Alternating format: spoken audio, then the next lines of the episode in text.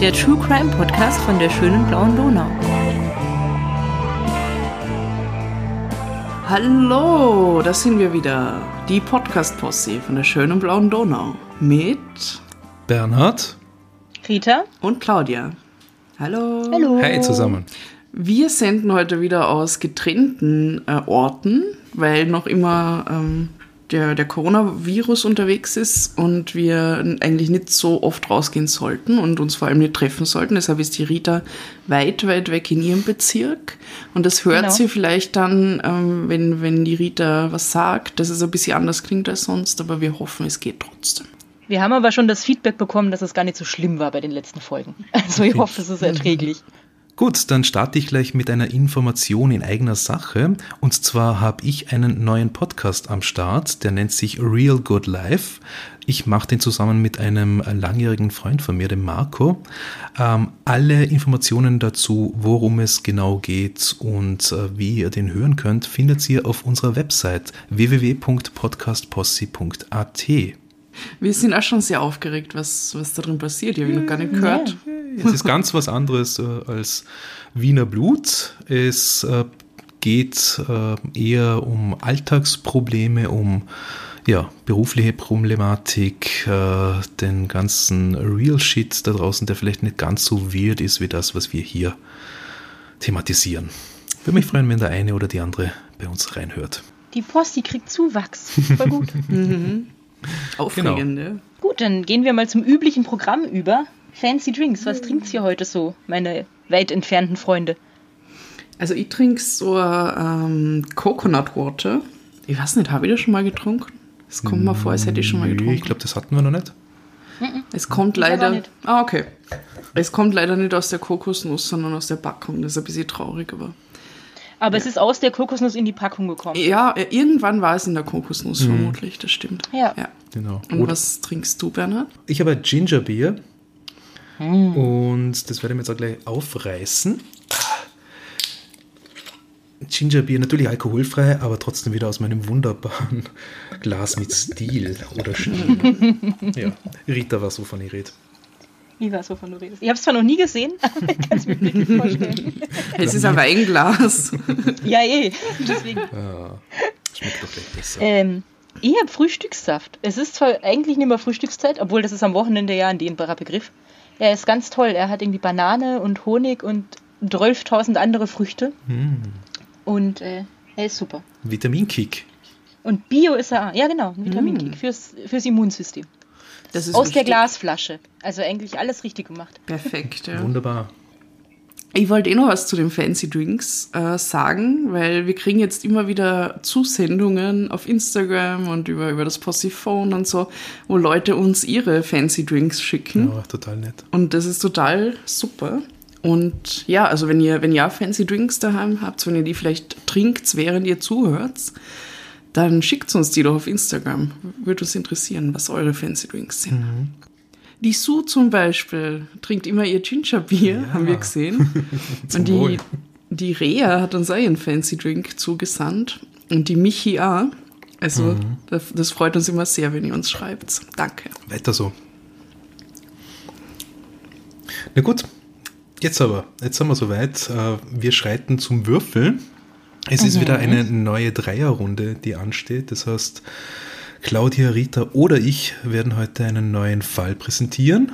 Starten wir doch gleich mit dem Würfeln, würde ich sagen. Ladies first. Rita? Okay. Fünf. Gute dann Vorlage. Vier. Dann darf ich. Ah, ich bin ein Einser. Okay. Oh. Okay, ist eindeutig. Dann, Rita, du darfst wohl beginnen. Gut. Wir sind Dann äh, fange ich an und nehme euch heute mit nach Salzburg, äh, ein Bundesland, das wir bis jetzt, glaube ich, noch gar nicht gehabt Nee, haben. da waren wir noch nie. In unseren Fällen. Da waren wir noch nie. Fahren wir mal hin. Äh, und zwar nach Salzburg-Stadt in die 90er. Es ist das Jahr 1993, der 5. Juli. Und Claudia D. ist eine 28-jährige Salzburgerin, die als Taxifahrerin arbeitet, mit ihrem dunkelblauen Ford Sierra Kombi. Und die hat also in der Nacht von dem 5. auf den 6. Juli Nachtdienst. Um 23.20 Uhr in dieser Nacht äh, meldet sie an die Taxifunkzentrale, dass sie einen Fahrgast in der Griesgasse in Salzburg abgesetzt hat. Wer schon mal in Salzburg war, der kennt die wahrscheinlich, weil die ist recht bekannt und in der Innenstadt. Und es wird dann später noch eine sehr wichtige Information sein, weil ähm, Fahraufträge über Funk werden wahrscheinlich immer noch, aber sind zumindest damals zwei Wochen lang gespeichert worden. Mhm. Ähm, ungefähr zehn Minuten später, also zum, um 23.30 Uhr, ähm, hat ein Taxikollege sie in der Nähe des Flughafens Salzburg gesehen und äh, hat beobachtet, wie sie von dort Richtung Wals, das ist also noch Salzburger Stadtgebiet, aber schon eine eigene Gemeinde, mit wahrscheinlich einem männlichen Fahrgast im Auto abgebogen ist. Das wird er dann später zu Protokoll geben. Und eine halbe Stunde ungefähr später, kurz nach Mitternacht, entdecken Passanten eine Leiche in der Einfahrt zu einem Sand- und Kieswerk im Walser Ortsteil Käferheim. Und bei dieser Leiche handelt es sich um die Claudia D. Es wird natürlich sofort die Polizei äh, gerufen und man stellt fest, dass sie äh, durch einen Kopfschuss aus nächster Nähe äh, getötet worden ist. Es wird kein Projektil gefunden, das heißt, man kann zunächst da überhaupt nicht sagen, ähm, was die Tatwaffe war. Und es könnte zum Beispiel möglicherweise nicht eine Pistole, sondern ein Schlachtschussapparat gewesen sein. Oh mein Gott. Aber das, das heißt, es ist, also man hat praktisch in der Leiche kein Projektil der Waffe gefunden. Genau. Okay. In der Leiche nicht und auch nicht am, am Tatort selber. Mhm. Es war nichts da. Oh wow, okay. Und äh, man stellt außerdem fest, das Taxi ist durchwühlt worden. Sie hat äh, 2000 Schilling Umsatz dabei gehabt, das kann man irgendwie auch nachvollziehen. Die sind weg. Ähm, und ihre Auto- und Wohnungsschlüssel sind nicht auffindbar am Tatort. Mhm. Und das Einzige, was eigentlich in der Nähe von ihrem äh, Auto gefunden wird, ist ein dunkler Fingerling aus Wolle, also so ein Handschuh, ohne, mhm. wo die Fingerspitzen ah, fehlen. Ja. Und das ist zunächst die einzige Spur des möglichen Täters. Ähm, wer genau dieser Täter war und was passiert ist, wird sich erst drei Prozesse und 14 Jahre später endgültig aufklären. Okay. Und was in diesen 14 Jahren passiert ist, werde ich euch jetzt erzählen. Ähm, zunächst geht es recht schnell, schon wenige Stunden nach dem Mord forschen die Polizisten einen Mann aus, der angeblich mit einer Waffe in der Hand in der Salzburger Innenstadt gesehen wurde. Ähm, es stellt sich aber sehr schnell raus, dass der erstens ein Alibi hatte und zweitens, dass das wahrscheinlich gar keine Waffe war, die er da in der Hand gehabt hat, sondern irgendwas, was so ähnlich ausgeschaut hat im Dunkeln. ähm, als nächster äh, wird als Hauptverdächtiger der äh, Ex-Freund von der Claudia D. ins Visier genommen. Das ist Drasen F., der ist gebürtiger Kroate und der hat anscheinend schon so viel Dreck am Stecken, dass er Aufenthaltsverbot in Österreich hat. ähm, man weiß also gar nicht genau, wo der sich gerade aufhält. Man geht aus davon, dass er entweder in Deutschland oder im Mittelmeerraum unterwegs ist. Und die Familie und Bekannte von der Claudia sagen, sie würden ihm auf jeden Fall zutrauen, dass er einen Mord begeht, weil er extrem eifersüchtig war, außerdem äh, anscheinend im Rotlichtmilieu aktiv war und äh, wohl auch versucht hat, die Claudia da irgendwie mit reinzuziehen, damit sie für ihn arbeitet. Ähm, und deswegen haben sie sich dann auch getrennt schlussendlich. Außerdem wird bei der Obduktion der Leiche festgestellt, dass sie sich äh, anscheinend nicht gewehrt hat. Ihr Kleidung ist komplett unversehrt. Ähm, und Zeugen, die in der Nähe von diesem Sand- und Kieswerk, wo die Leiche und das Auto gefunden wurden, irgendwie unterwegs waren, ähm, wollen beobachtet haben, dass das Taxi längere Zeit mit eingeschaltetem Licht und geschlossenen Türen äh, dort gestanden ist also das äh, weist irgendwie darauf hin, dass, dass sie den Täter gekannt hat. Mhm. Also es könnte der Drasen F sein und sie haben vielleicht im Auto mit Licht an erstmal gestritten, bevor irgendwas passiert ist. Ja? Mhm. Das heißt, er ist da der Hauptverdächtige. Jetzt weiß man aber gar nicht, wo der ist und will irgendwie nach dem suchen, aber drei Tage nach dem Mord, also am 8. Juli, meldet er sich selber telefonisch und äh, sagt, er will eine Aussage machen, er wird dafür nach Österreich kommen. Und dafür müsste aber sein Aufenthaltsverbot äh, ausgesetzt werden. Und noch bevor es aber dazu kommt, dass der irgendwie ähm, nach Österreich kommt und eine Aussage macht, gesteht jemand diesen Mord, jemand ganz anderes, nämlich der 19-jährige Peter H. aus Oberösterreich, der zu dem Zeitpunkt Präsenzdiener war, also sein Bundeswehr, mhm. Bundesheerdienst äh, absolviert hat. Mhm. Wie kommt man jetzt überhaupt auf diesen Peter H. und wer ist das?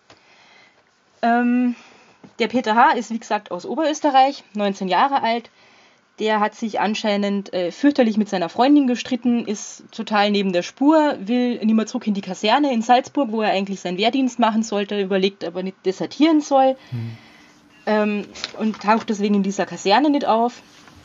Und ähm, verhaftet oder auf ihn aufmerksam wird man aufgrund dessen, dass äh, zwar Kellner, das sind pakistanischstämmige Männer, die halt in Wals in der Pizzeria arbeiten, sich melden und aussagen, dass sie in der Nacht äh, einen jungen Anhalter mitgenommen haben.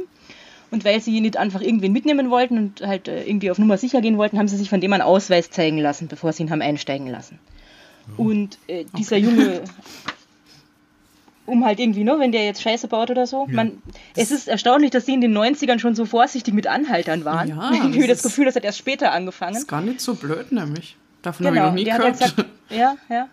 Der hat auf jeden Fall gesagt, sagen wir mal einen Ausweis. Und dieser junge Mann, der sich da von ihnen äh, zum Salzburger Bahnhof mitnehmen lassen wollte, hat dann äh, sein Wehrdienstbuch hergezeigt.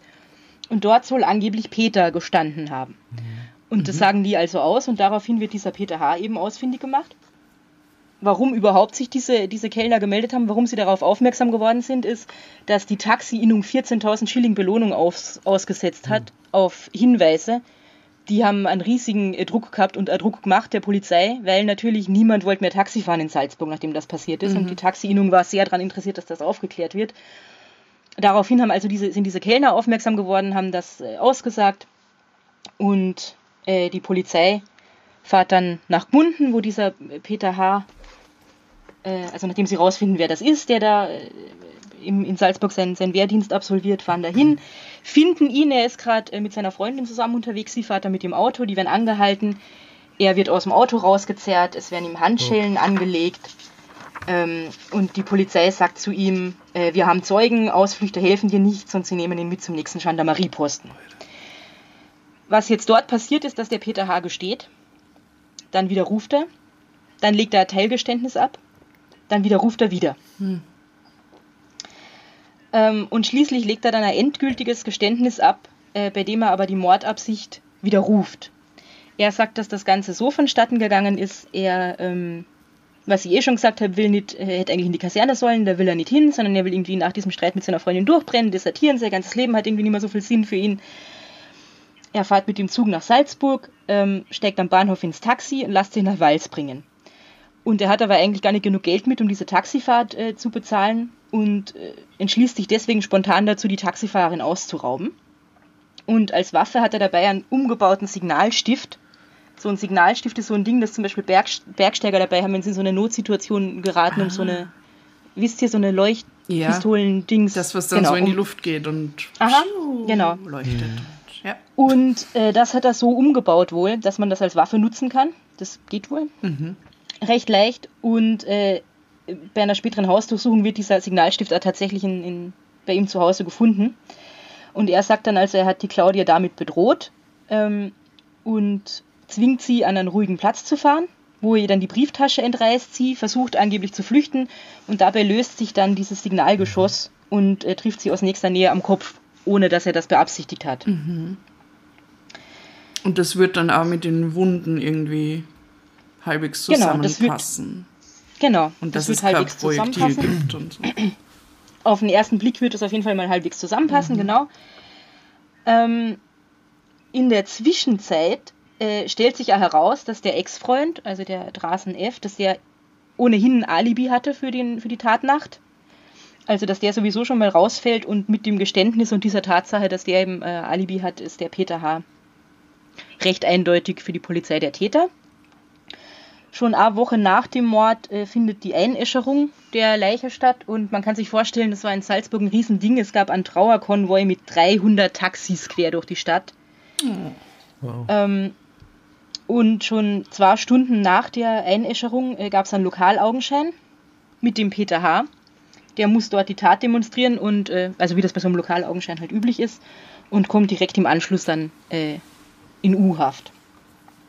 Und dort bleibt er dann äh, fast ein ganzes Jahr bis zum Prozessbeginn am 4. Mai 1994. Also wir erinnern uns, Tat war am 5. Juli, jetzt ist 4. Mai 1994. Und das Erste, was der Peter H. da macht, äh, er widerruft wieder hm. sein Geständnis, das er abgelegt hat. Ja. Äh, und sagt, er war zum Tatzeitpunkt überhaupt nicht in Salzburg, sondern er war in Munden, wo er, wo er ursprünglich herkommt. Und ähm, es gibt mehrere Zeugenaussagen die das irgendwie belegen wollen und die halt sagen, ja, zwischen 22 Uhr und ca. 22.30 Uhr ist er dort in einem Lokal gewesen und nachdem der Peter H. selber gar kein Auto hat, ähm, wird sich das nicht ausgehen, dass er dann äh, zwischen 23 Uhr und 23.30 Uhr schon in Salzburg ist und in ein Taxi steigen kann. Mhm. Ähm, die Staatsanwalt glaubt diesen äh, Staatsanwaltschaft, Entschuldigung, die Staatsanwaltschaft glaubt diesen Entlastungszeugen nicht und gegen zwei von ihnen, also es waren mehrere, die das irgendwie äh, ausgesagt haben, wird sogar ein Strafantrag wegen Verdachts der Falschaussage gestellt. Also, ja, das ist ziemlich arg eigentlich. Wild, ja. Und genau. Und es bleibt dabei, dass äh, der Peter H., also man nimmt ihm das nicht ab, dass er sein Geständnis wieder widerrufen will. Ähm, und er wird im, im Juni dann zu 20 Jahren Haftstrafe verurteilt und kommt nach Stein. Wie so viele. Da kommen sie alle hin. Da kommen sie alle hin. Zwei Wochen nach der Verurteilung meldet sich bei der Polizei der damals, ich glaube, 16-jährige Daniel N. Dieser Daniel N. hat damals ein schweres Drogenproblem. Der meldet sich aber, weil er den Peter H., also der hat mitkriegt, dass der verurteilt worden ist, der will ihn entlasten und sagt, der Peter H. war das nicht, das war ein Freund von mir, der Tommy. Und ähm, es wird dann ein psychiatrisches Gutachten von diesem Daniel erstellt. Und er sagt, er war bei ihm. Er sagt, er war mit dem Tommy S. zusammen äh, dort und der Tommy S. ist der Täter. Und weil aber dieser Daniel H. aufgrund, also weil der halt so viele Drogen nimmt und irgendwie so drauf ist äh, und man dem nicht ohne weiteres einfach glaubt, wird ein psychiatrisches Gutachten erstellt. Und da äh, wird irgendwie festgestellt, dass er aufgrund seines Drogenmissbrauchs in einem Zustand ist, wo er Fantasie und Realität eigentlich gar nicht unterscheiden kann. Das heißt, man glaubt ihm nicht. Und er wird sogar wegen Verleumdung angeklagt. Also weil er diesen Tommy S. beschuldigt. Genau. Dem wird also auch nicht weiter nachgegangen. Machen wir einen Sprung ins Jahr 1998. Da ist also der Peter H. schon 23 Jahre alt. Mittlerweile schon eine Weile im Gefängnis. Der hat einen sehr engagierten Anwalt und dieser Anwalt stellt immer wieder Anträge ähm, auf Wiederaufnahme des Verfahrens. Und er stellt da ziemliche Mängel fest, die passiert sind im Laufe dieses ganzen Prozesses und auch schon vorher. Es melden sich unter anderem bei dem Anwalt von Peter H. vier Frauen, ähm, die irgendwie aussagen, ich weiß nicht genau, wieso die das wissen, aber die aussagen, dass, äh, dass der das nicht war, der da in Wals in dieses Auto von den Kellnern eingestiegen ist, dass die also jemand anders mitgenommen haben. Ähm, und der Anwalt stellt dann fest, ja, das haben die ja schon ganz am Anfang ausgesagt, aber es ist im Zuge der Ermittlungen diesen Hinweisen überhaupt nicht nachgegangen worden und die Polizei hat nicht einmal die Personalien dieser Frauen aufgenommen. Außerdem, ja, Weißt du das? Oder, also die, die zwei äh, Männer, die den angeblichen, die angeblich den Peter H. mitgenommen haben, Mhm. da waren die dann auch als Zeugen vorgeladen, haben die das bestätigt, dass der das war? Ja, die haben eine, eine Zeugenaussage gemacht, haben die ja unterschrieben, haben das bestätigt. Ähm, Anna von den beiden hat den Peter H. vor Gericht identifiziert im ersten Prozess. Genau. Okay, danke. Aber andere, also diese vier Frauen sagen, na, das stimmt gar nicht, die lügen. Genau. Oder können sich nicht richtig erinnern, sie müssen ja nicht lügen. Aber Genau, genau. Also die sagen, der war das nicht, die haben, verwechseln den mit irgendwem oder Ja. was auch immer. Genau. Und wieso die das so genau wissen, vielleicht äh, sind die irgendwie mit dem, den sie wirklich mitgenommen haben, bekannt oder mit diesen Kellnern bekannt. Das habe ich nicht so genau rausfinden können. Ist ja schwierig, weil die Polizei hat das hier nicht aufgenommen. Ne? Also, ja. ja. Ähm, außerdem ähm, auf, auf äh, wie sagt man? Also außerdem ist der Anwalt die ganze Zeit bemüht, dass da irgendwas weitergeht, dass der Tatort noch einmal untersucht wird, äh, weil er sagt, das ist, ähm, das ist alles schlampig gewesen, äh, was die damals bei den Ermittlungen gemacht haben. Und im April 1998 passiert das auch. Der Tatort wird noch einmal genau durchsucht und es wird in der Nähe des Tatorts eine Pistole gefunden. Was? Yep, Wie viele Jahre Ja. kann mich später? erinnern, ja. Äh, fünf. What the fuck? Mhm, nämlich ein Walter P38 Kaliber 9. Ähm, es gibt auf dieser Waffe leider keine DNA-Spuren. Äh, aber trotzdem kommen jetzt natürlich noch mehr Zweifel auf an diesen ganzen Ermittlungsarbeiten und diesem Prozess. Ähm, weil, wieso zur Hölle hat man vorher nicht diese Waffe gefunden? Man findet dann äh, bei dieser Suche auch noch die, die Wohnungsschlüssel von der Claudia D., die vorher irgendwie auch nicht auffindbar waren. Man findet eine Zigarettenschachtel, die man vorher nicht gefunden hat. Boah, das ist okay, das klingt echt schleißig. Ja. Ähm, und der, nachdem das gefunden wird, äh, wird also äh, besteht der Anwalt darauf, dass ein neues Gutachten erstellt wird, das klären soll, aus welcher Waffe jetzt eigentlich dieser Schuss, äh, der tödliche Schuss erfolgt ist. Und ähm, er hat da irgendwie einen Waffenexperten an der Hand, der, äh, der da eine Aussage machen möchte und der sagt, er bezweifelt, dass, dass äh, ein umgebauter Signalstift überhaupt die Waffe gewesen sein kann. Und der Antrag auf Wiederaufnahme wird aber dann trotzdem abgelehnt, weil dieser Waffenexperte ist kein eingetragener Sachverständiger. Also das ist dann oh, nicht man. zulässig. Genau. Und erst im Oktober 1999 äh, gibt es dann ein neues Gutachten über die Tatwaffe von Ingo Wieser und dem Gerichtsmediziner Johann Misliwetz. Misliwetz. Und die sagen also, der Signalstift ist mit an Sicherheit grenzender Wahrscheinlichkeit auszuschließen als Tatwaffe. Mhm. Und sie sagen auch, äh, dass diese Walter P38, die am Tatort gefunden worden ist, als Tatwaffe nicht auszuschließen ist. Also man kann es nicht hundertprozentig sagen, die Leiche ist ja schon eingeäschert, mhm. ähm, aber dieses Kaliber 9 ist also nicht auszuschließen als Tatwaffe. Ähm, aber auch dieses Gutachten ist irgendwie zuerst, äh, soll das nicht so richtig ähm, zu einer Wiederaufnahme führen, weil man halt auch sagt, das ist irgendwie unzureichend. Ähm, der Anwalt möchte eigentlich auch, dass, äh, dass diesem Hinweis oder dieser Aussage von diesem Daniel N. nochmal nachgegangen wird. Ähm, dass vielleicht auch dieser Tommy S., der ja angeblich der Täter sein soll, befragt wird. Der befindet sich mittlerweile in Untersuchungshaft wegen einer Messerattacke und Raub. Also. Mhm. Hm. Ähm, ja, der Anwalt setzt sich also weiter und weiter ein, nachdem das da alles passiert. Und tatsächlich im Jänner 2001, also nochmal drei Jahre nachdem da der Tatort neu untersucht worden ist, kommt es dann zu, wieder, zu einer Wiederaufnahme äh, des Verfahrens gegen den Peter H. Ähm, der Peter H. kommt dann also aus der normalen Haft sozusagen wieder in U-Haft. Mhm. Und es wird eine Kaution ausgesetzt von 800.000 Schilling. Das ist natürlich sehr viel mehr, als der Peter H. oder seine Familie sich irgendwie leisten können. Ähm, aber aufgrund von, von Spenden aus der Bevölkerung, also eigentlich ganz fremden Menschen, äh, können diese 800.000 Schilling tatsächlich aufgebracht werden. Und der Peter H. wird gegen Kaution erstmal entlassen. Wow, das ist krass, mhm. weil das zeigt anscheinend auch, dass anscheinend viele Leute gedacht haben, dass er da vielleicht zu Unrecht drin sitzt. Mhm. Genau. Wenn ja. die alle so viel spenden. Wow. Mhm. Und dann, also er wird also entlassen und ist dann zwei Jahre auf Kaution frei sozusagen, bis am 17. März 2003 die Verhandlung von neuem beginnt. Diesmal mit 41 Zeugen. Mhm. Das ist recht viel.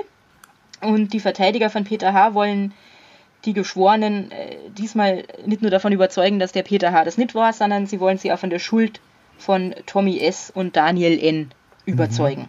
Mhm. Mhm.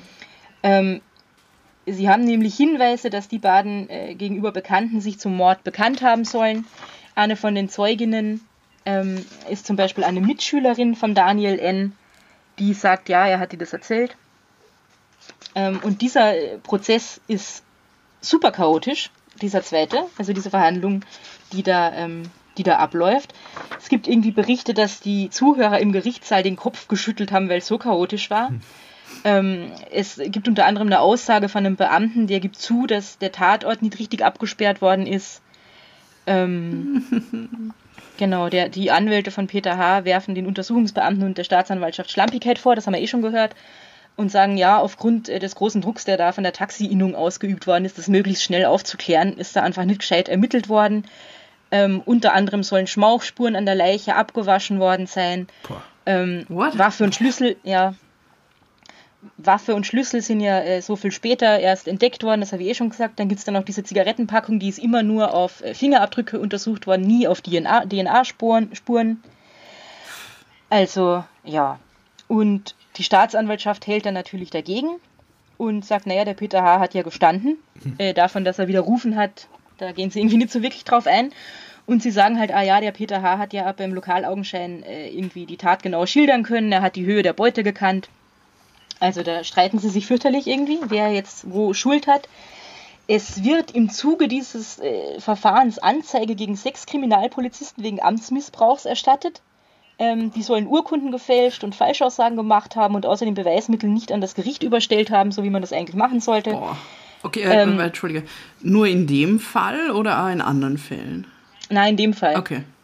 Mhm. Und vielleicht in anderen Fällen, wer weiß. Vielleicht in anderen Fällen, ja. Alter. Äh, auf diese Anzeige diesen Kriminalpolizisten gegenüber rastet die Polizeigewerkschaft natürlich total aus und droht im Gegenzug mit einer Anzeige gegen Staatsanwälte, Untersuchungsrichter und Sicherheitsbehörde wegen Amtsmissbrauchs. Ähm, am Ende wird das alles eingestellt, weil es schon verjährt ist. Also, kommt nicht wirklich was da, dabei raus. Mhm. Ähm, zu den, äh, zu den Zeugen, also ich habe schon gesagt, unter anderem eben diese Mitschülerin von Daniel N., die da aussagt. Jetzt darf aber erstmals auch die Mutter vom, vom Peter H. aussagen. Die ist beim ersten Prozess gar nicht als Zeugin zugelassen worden, weil man von vornherein gesagt hat, das ist seine Mutter und die wird sicher eine Falschaussage machen, weil sie ihren Sohn schützen will. Wow. Mhm.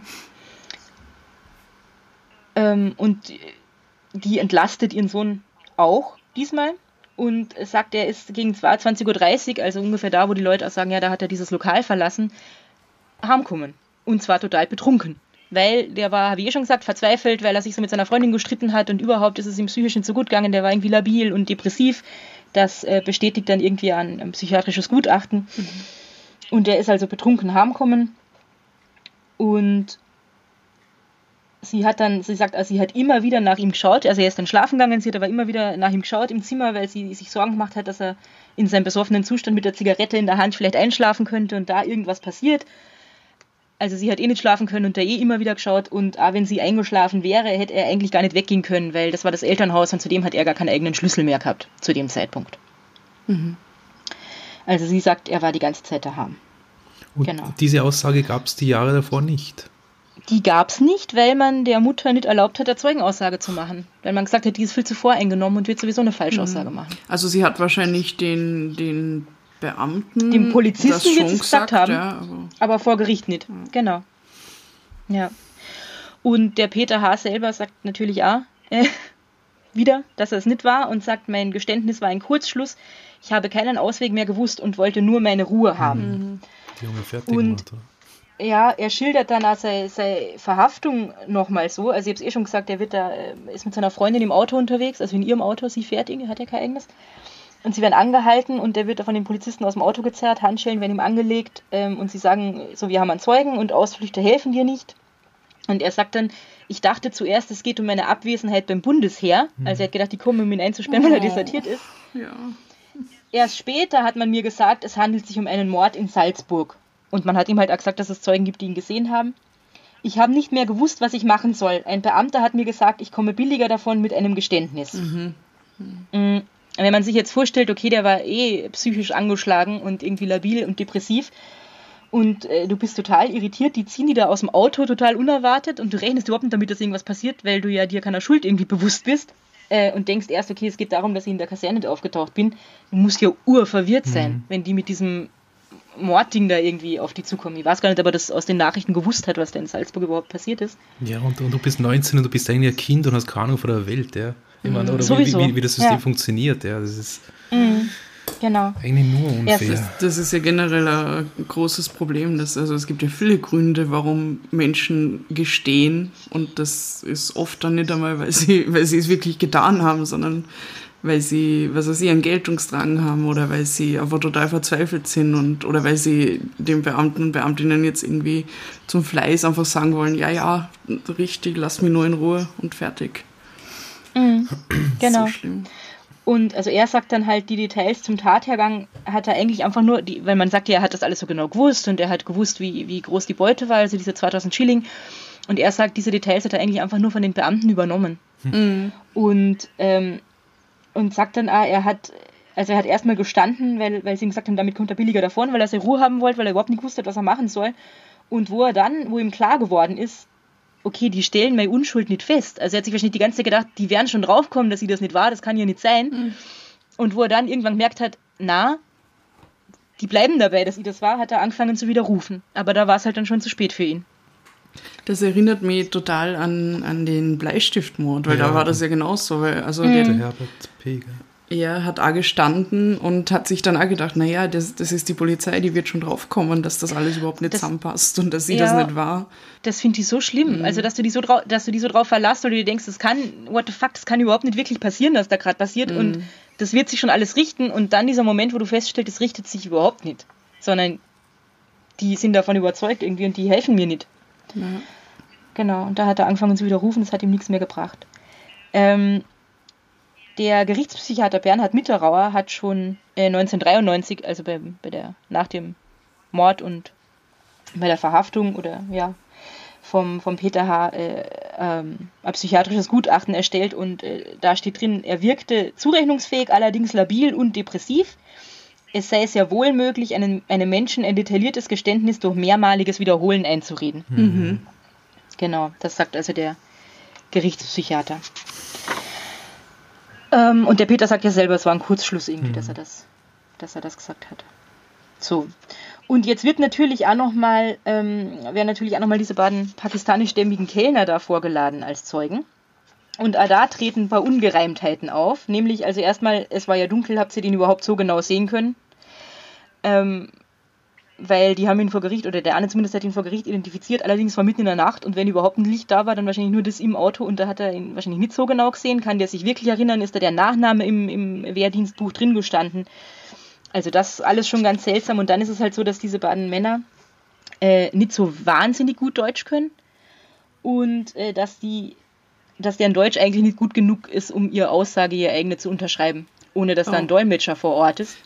Und Genau. Man, man fragt ihn dann, ah, warum hast du keinen Dolmetscher kommen lassen? Man hat dir das Recht dazu irgendwie. Warum hast du das einfach unterschrieben? Und der sagt dann, ja, er war eingeschüchtert. Mhm. Das kann ich mir gut vorstellen. Also genau. gerade wenn man die Polizei dann auch noch nicht versteht, dann unterschreibt man wahrscheinlich alles. Was, naja, was und wahrscheinlich kommt. sowieso irgendwie vielleicht gewöhnt ist, dass die Polizisten nicht unbedingt deine Freunde ja. sind. Mhm.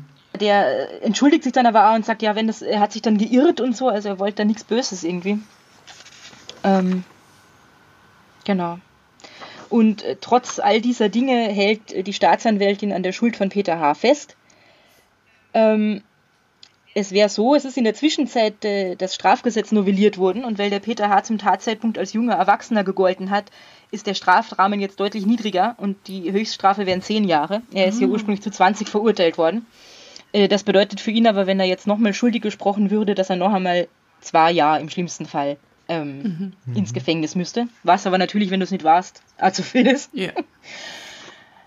ähm, und natürlich wird auch der Daniel N. noch einmal einvernommen jetzt. Ne? Äh, ihr erinnert euch, das ist der, der ja. zwei Wochen nach der Verurteilung eben sich schon gemeldet hat. Und der sagt eben aus, dass er schon damals, wo er bei der Polizei war, da war er erst, erst irgendwie 15, ähm, da hätten die Polizisten ihn unter Druck gesetzt, die hätten zu ihm gesagt, äh, soll, überleg dir gut, was du sagst, sonst landest du im Gefängnis und so. Also die waren anscheinend gar nicht so daran interessiert, da die Wahrheit zu hören oder zu hören, was der Daniel N. zu sagen hat, sondern wir haben unseren Täter und wir bleiben mhm. jetzt dabei, weil der Druck von außen auch so groß war.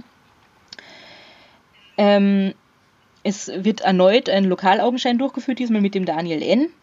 Der Tommy S., von dem der Daniel N. ja sagt, dass er der eigentliche Täter ist, der sitzt immer noch in U-Haft und der verweigert die Aussage zu dem Ganzen.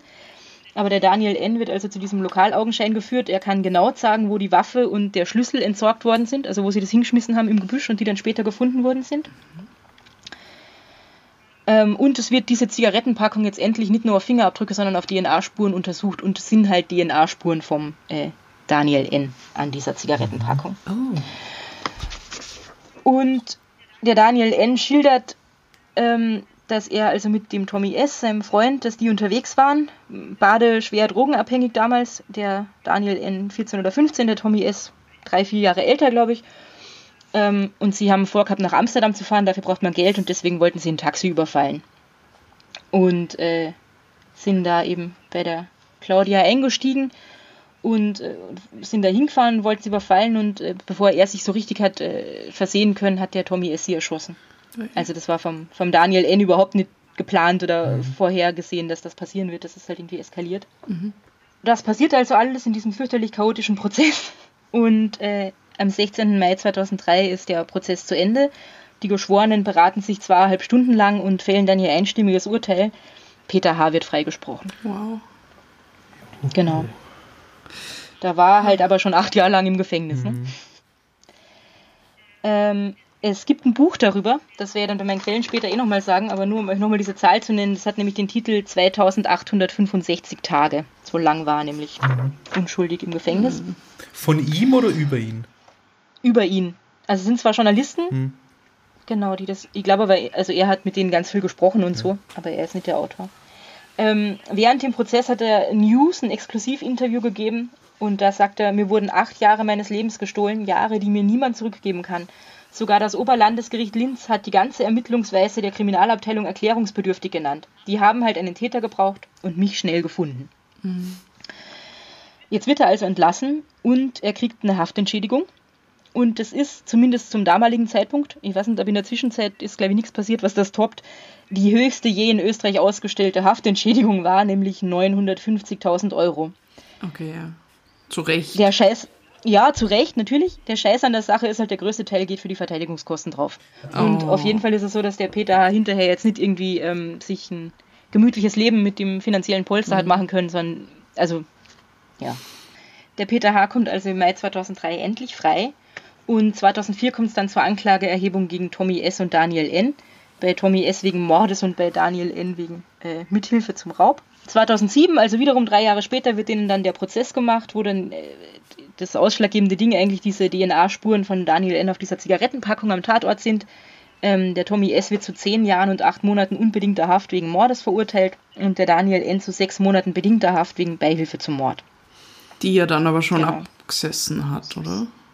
Ne, der Daniel N. Ja. nicht. Ah, Ja, da, Achso, der war nicht Der in Tom- Untersuchungshaft. Der war nicht in Untersuchungshaft Ah, und der klar. Tommy S. war ja auch wegen was ganz anderem in Untersuchungshaft. Also Ah, ja, Raub und stimmt. Messerattacke, Ja, ja. aber das war nicht der Raub, genau. Ah. so, Und auch gegen diese beiden äh, pakistanischstämmigen Kellner wird 2009 nochmal Anklage erhoben, äh, wegen Verleumdung und falscher Zeugenaussage. Äh, die werden aber freigesprochen. Die sagen einfach, sie haben sich geirrt und das haben sie ja wahrscheinlich auch Ja. ohne böse Absicht. ja, was hätten sie denn davon? So.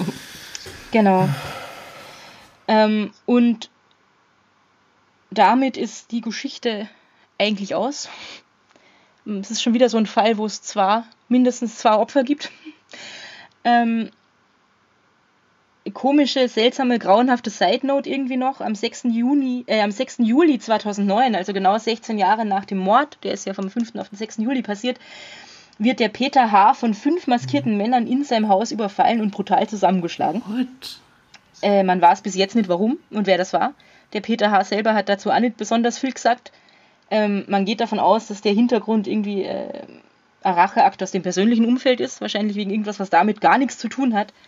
Aber Okay. man weiß es, wie gesagt, nicht. Und dass es nur Also- Zufall ist, dass es am selben Tag passiert. Genau, Wow. genau. Das ist möglicherweise total unrelated, aber ich wollte es trotzdem nochmal dazu sagen. Das war nicht besonders groß in den Medien. Ich habe, glaube ich, zwei kurze Zeitungsartikel irgendwie gefunden, so Randnotizen mehr oder weniger, weil halt der Peter H. selber auch nicht besonders viel dazu gesagt hat und das deswegen nicht so richtig an die große Glocke gekommen ist. Vielleicht war es er es eh und vielleicht ist es so, vielleicht war es ja, wer das war, fürchtet sich vor denen, sagt deswegen nichts. Vielleicht ist es ja irgendwas, was mit der, seiner ganzen Vorgeschichte überhaupt nichts zu tun hat und das ist irgendeine Gmundner oder wo auch immer er jetzt wohnt, äh, Dorffeindschaft oder so. Keine, keine Idee. Ja, weil wenn man das das erste Mal hört, jetzt denkt man sofort, okay, dann hat es da noch Leute gegeben, die vielleicht immer noch überzeugt waren, dass er das war, weil, wegen diesem Datum halt. Aber Mhm. Ja, das ist schon, kann ein seltsamer Zufall sein oder irgendeine nochmal grauenhafte Crazy. Verstrickung, über die wir nichts wissen. ja. Genau. Dann äh, komme ich noch schnell zu meinen Quellen. Also ich habe es eh schon gesagt, es gibt dieses Buch, äh, das glaube ich recht empfehlenswert ist. Ich habe es nur quer gelesen. Ähm, von Franz Mohr und Reinhard Grabherr, 2865 Tage, der Fall Peter H. Außerdem waren mir äh, Andreas und Regina Zeppelzauer wie so oft eine große Hilfe äh, als Ausgangsbasis. äh, und Wikipedia natürlich, nichts geht ohne Wikipedia. Ähm, und ansonsten findet man viel äh, in den diversen Nachrichtenarchiven, also vom ORF, vom Standard, von Salzburg 24, von News, vom Falter, die oberösterreichischen Nachrichten, der Kurier. Also Ja. das haben eh alle großen Medien damals drüber Das berichtet war eine natürlich. Riesengeschichte, ja. Genau. Ich kann mir das überhaupt nicht erinnern, weil ich war da fünf Jahre alt. Ich schon. Nein, ich kann mich zumindest äh, daran erinnern, wie, wie der Fall wieder, also oder quasi, das muss der zweite Prozess gewesen sein, beziehungsweise dann der Freispruch, dass es dann ähm, in den Nachrichten war und da habe ich irgendwann, was nicht, in der Zeit oder wahrscheinlich relativ kurz drauf dann so, so eine Dokumentation oder einen, einen längeren Bericht zumindest darüber gesehen und war natürlich sehr schockiert darüber, ja, dass sowas möglich ist. Und, Mhm. und Ja, es ist irre. Also es gilt da als einer der größten Justizirrtümer der Zweiten Republik. Und äh, also wenn nur die Hälfte von dem stimmt, was, was, was der Anwalt da irgendwie an Ermittlungspannen und so aufgeführt hat, ist es ja schon fürchterlich. Also der Tatort nicht abgesperrt, äh, nicht gescheit abgesucht, Schmauchspuren abgewaschen, irgendwelchen Aussagen überhaupt nicht nachgegangen, äh, den Daniel Ender eingeschüchtert irgendwie. Ganz zu schweigen von dem, was sie vielleicht mit dem Peter H. irgendwie aufgeführt haben, damit er da gesteht. Ja. Ja. Aber es ist, es ist glaube ich, selten, dass Beweismittel aktiv ähm, irgendwie äh, verändert werden. Und gefälscht. gefälscht. Also ich glaube halt, dass der Druck von der Öffentlichkeit und vor allem von der Taxi-Innung, wir dürfen nicht vergessen, was das für eine riesige Lobby ist, Ja, aber, äh, aber scheiß drauf, enorm es ist war. Fehler passiert, dann kriegst du dann am Deckel. Mein Gott. Besser als das Ja, den haben sie so zehn sind- Jahre später an einem Deckel gekriegt. War leider Ja, verjährt, ja. Aber so sind Menschen halt nicht. Ha? Ja.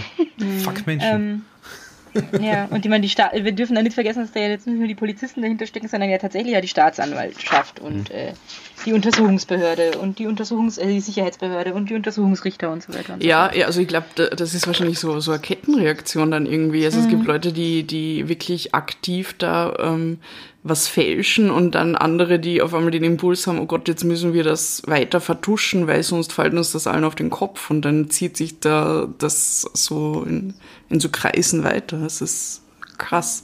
Und das soll es nicht entschuldigen, Nein, nein, wenn du nicht, mich so aber- anschaust. nein, nein, nein, nein, entsetzt, Aber das ist, entsetzt glaube ich, ein sehr aber komplexes, ein sehr komplexes. so, so läuft das halt. Also es, es gibt Ja. glaube ich, genug Beispiele. Also jetzt wahrscheinlich nicht, nicht in Österreich, aber wenn wir, wenn wir jetzt ein bisschen weiter rausschauen auf andere Länder, wo, wo das genauso passiert ist. Also Mhm. Ja, es ist auf jeden Fall irgendwie furchtbar, weil diese die junge Frau ist irgendwie total sinnlos gestorben. Weil mit 2000 Schilling werden die zwei Trottel nicht nach Amsterdam kommen irgendwie.